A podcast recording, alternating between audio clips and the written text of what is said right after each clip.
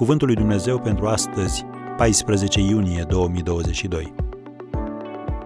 Nu există sarcini înjositoare. Să faceți totul pentru slava lui Dumnezeu. 1 Corinteni 10, versetul 31. David a scris în Psalmul 84, versetul 10, Eu vreau mai bine să stau în pragul casei Dumnezeului meu, decât să locuiesc în corturile răutății. În acord cu aceste cuvinte, Johnny Erickson Tada a scris Elzie conduce un centru pentru tinerele care au renunțat la viața de prostituție și de traficante de droguri pe străzile Hollywoodului. Ea merge pe străzi, propovăduiește Evanghelia și le conduce pe aceste fete la Hristos. Dacă aceste fete proaspăt convertite doresc să-și schimbe viețile și să se dedice unor noi responsabilități, ele au un loc în căminul lui Elzi. Pam este una dintre ele.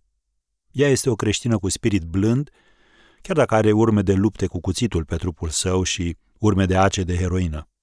Brațele sale sunt pline de tatuaje. I-am simțit bucuria și profunda apreciere când a explicat care îi sunt atribuțiile. Frec toaletele și băile. Asta e slujba mea și îmi place. Această femeie tânără era atât de mulțumitoare că are unde să stea, că mediul ei este sigur și că poate să fie folositoare împărăției lui Dumnezeu, încât o zi de slujire în căminul lui Elzi era mult mai bună decât o mie de zile trăite în goana sordidă după plăceri distrugătoare.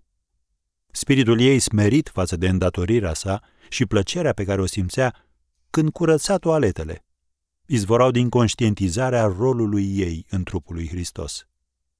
Puțin credincioși au un trecut ca lui Pem. Însă zilnic, fiecare dintre noi ne suflecăm mânecile pentru a face treburi de slugă ori sarcini domestice.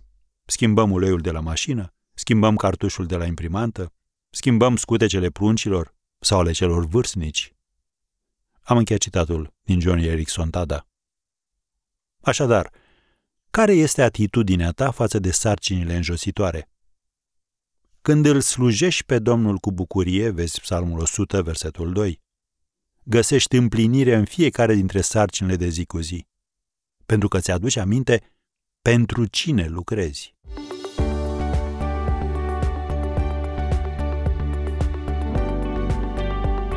Ați ascultat Cuvântul lui Dumnezeu pentru astăzi, rubrica realizată în colaborare cu Fundația SER România.